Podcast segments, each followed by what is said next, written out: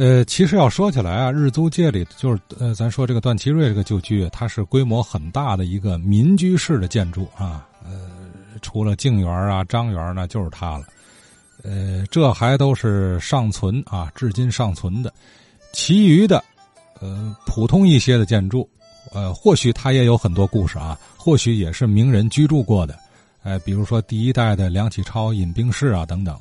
呃，可是呢，你从建筑这个角度来讲，它就不那么显眼了。换句话说，就是现在如果那楼还在的话啊，那就只能依靠讲这里发生过的历史故事来提升其关注度。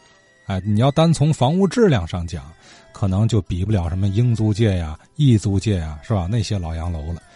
那么郭以公老先生对这个事儿啊，有些了解啊，咱听听。呃，我是搞这个建筑工程设计的。现在所谓过去的法租界、日租界，以和平路为中线吧。靠它的两侧的这些房呢，在咱七九八零年的时候，天津有一次这个建筑物的改造、恢复，呃，和平区的这个商业商业街。后来呢，呃，我有机会是对这一片的工程有不少项目。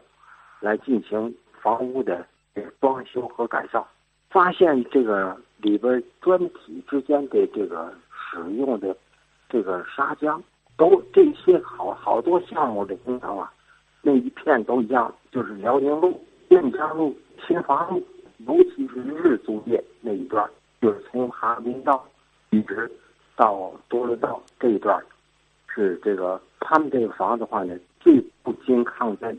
拿手一划拉划拉，找根棍儿划拉划拉，就把两个砖之间的缝子全都能划拉掉。砖一拿手就能拿出来，所以说要整个进行改造加固，好费事，是吧？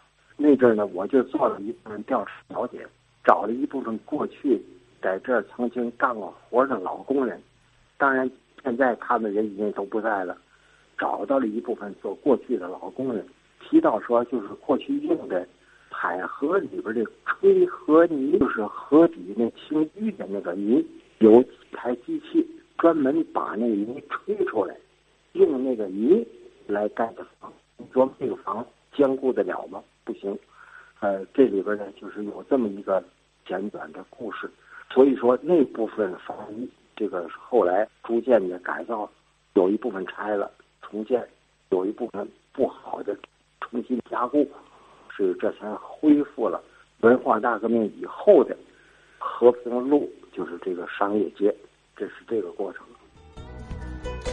好啊，郭以公老先生说的这是和平路沿线是吧？尤其进入到日租界这一半喇叭，他那个老建筑啊，从质量上看并不理想。嗯，在经过这个一地震是吧？